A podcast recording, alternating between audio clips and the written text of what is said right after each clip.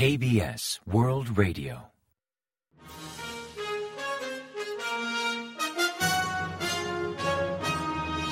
Informativo de KBS World Radio. Bienvenidos un día más al informativo de KBS World Radio. Les habla Javier Castañeda y tras el saludo les avanzamos los principales titulares del día 23 de enero. Fuertes nevadas obligan a cancelar 290 vuelos en el aeropuerto de Jeju. Un avión espía de Estados Unidos sobrevuela Corea tras la prueba de arma submarina norcoreana. Bombarderos de Estados Unidos y cazas de Japón realizaron unas maniobras en el Mar del Este. Ucrania señala a Pyongyang como mayor proveedor de armas a Rusia.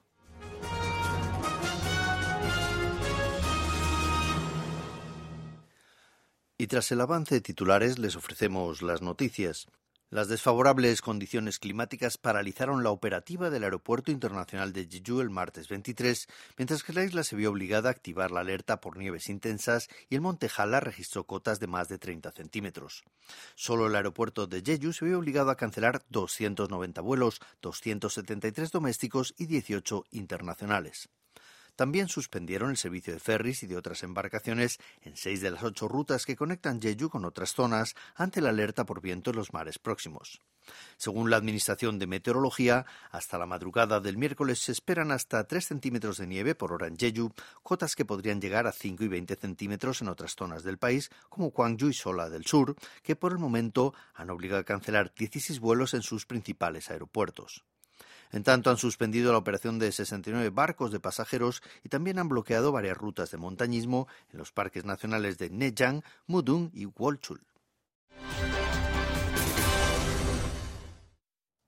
Un avión de vigilancia estadounidense sobrevoló la península coreana el lunes 22, tres días después de la supuesta prueba de un sistema de armas nucleares submarino por parte de Corea del Norte.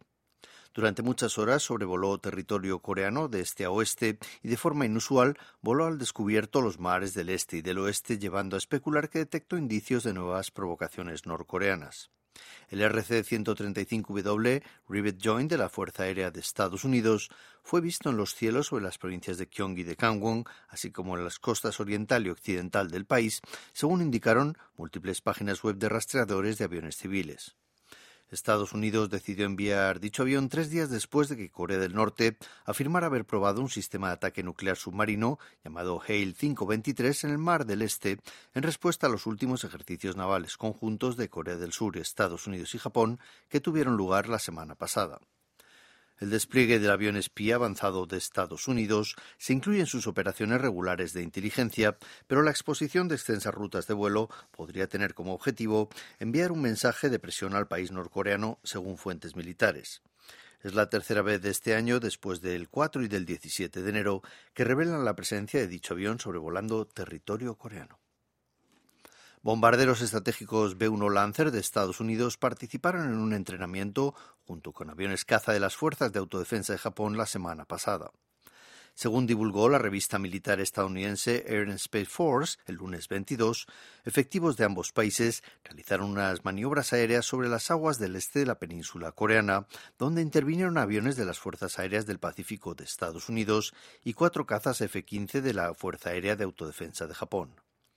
Fuentes estadounidenses declararon que el entrenamiento buscaba reforzar la capacidad de disuasión y mejorar la aplicación de tácticas de combate combinadas ante la creciente amenaza de Corea del Norte. Ucrania ha señalado a Corea del Norte como mayor proveedor de armas a Rusia. Según Business Insider, un medio estadounidense especializado en noticias económicas, Kirilo Budanov, a cargo de la inteligencia militar ucraniana, comentó en una entrevista con Financial Times que Corea del Norte se ha convertido en el principal proveedor de armamento a Rusia y que gracias a Pyongyang Moscú ha podido continuar con la guerra, aliviando la carencia de municiones entre las tropas rusas. Busanov explicó que tras la invasión de Ucrania y debido a las sanciones de Occidente, Rusia afronta dificultades para obtener suministros bélicos, pues precisa más de los que puede producir, factor que ha llevado a Moscú a buscar suministros en otros países.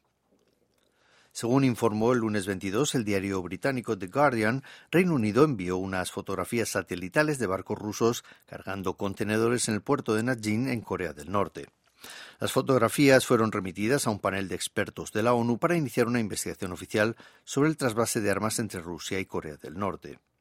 Un informe inédito de inteligencia de defensa británica, confirmado por The Guardian, muestra imágenes de tres barcos rusos llamados Maya, Angara y María, cargando contenedores en el puerto de Najin, en Corea del Norte, entre septiembre y diciembre. Se sospecha que estos buques partieron rumbo a puertos rusos en el lejano oriente sin identificar la carga. Todos los barcos fueron sancionados por Estados Unidos en 2022 por vínculos con la compañía naviera del Ministerio de Defensa ruso, Oboron Logística, implicada en la ocupación rusa de Crimea, así como con compañías navieras privadas rusas que transportan armas y otros equipamientos militares para Moscú. Los expertos del panel de la ONU recibieron pruebas de Reino Unido y de Estados Unidos y se estima que publicarán un informe en febrero. Su primer documento es del notable incremento detectado de envíos de presuntas municiones a Rusia.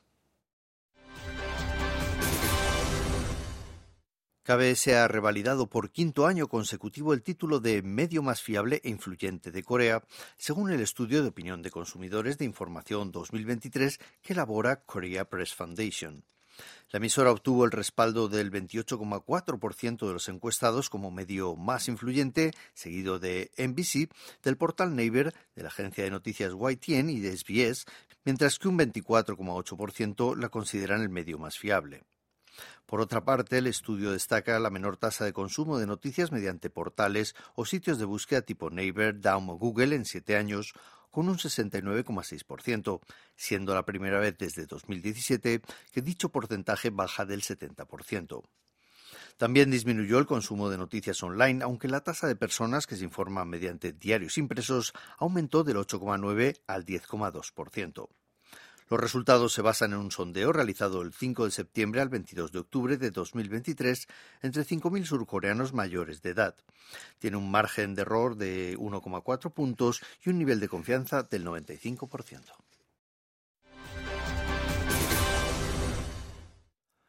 La autora surcoreana de libros infantiles, Lee Kung-yi, ha sido elegida como candidata al premio de libros infantiles Hans Christian Andersen 2024. La Organización Internacional del Libro Juvenil publicó el listado de finalistas para la edición de 2024 y durante la Feria del Libro Infantil de Bolonia el próximo mes de abril anunciarán a los ganadores. El premio Hans Christian Andersen es un galardón de literatura infantil de prestigio internacional creado en 1956 en homenaje al autor de cuentos danés Hans Christian Andersen. La organización otorga este premio cada dos años en dos categorías, autores de libros infantiles y de ilustradores.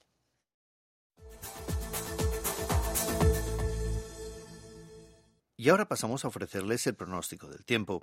El miércoles 24 persistirá la ola de frío en todo el país con temperaturas bajo cero y con un promedio entre menos 18 y menos 2 grados centígrados de mínima en la mañana y de menos 5 y 3 grados de máxima por la tarde, aunque la sensación térmica será notablemente inferior por los fuertes vientos. También se esperan entre 1 y 3 centímetros de nieve al suroeste y en la isla de Jeju. La calidad del aire, eso sí, será buena y con bajo nivel de smog. Y a continuación comentamos los resultados del parqué. El índice general de la bolsa surcoreana, el Kospi, ganó un 0,58% respecto al día anterior, hasta cerrar la jornada en 2.478,61 puntos.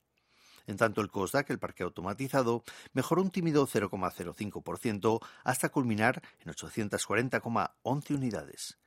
Y en el mercado de divisas, la moneda surcoreana se mantuvo al alza frente a la estadounidense, que perdió 5,5 unidades hasta cotizar a 1.333,4 bones por dólar al cierre de operaciones.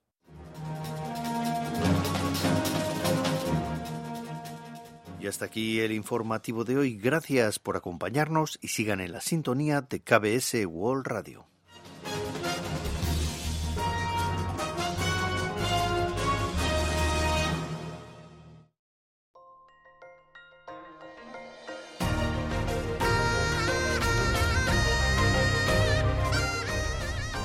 Acaban de escuchar el podcast de KBS World Radio. Hay muchos más contenidos en word.kbs.co.kr barra Spanish. Gracias por seguir en sintonía. KBS World Radio.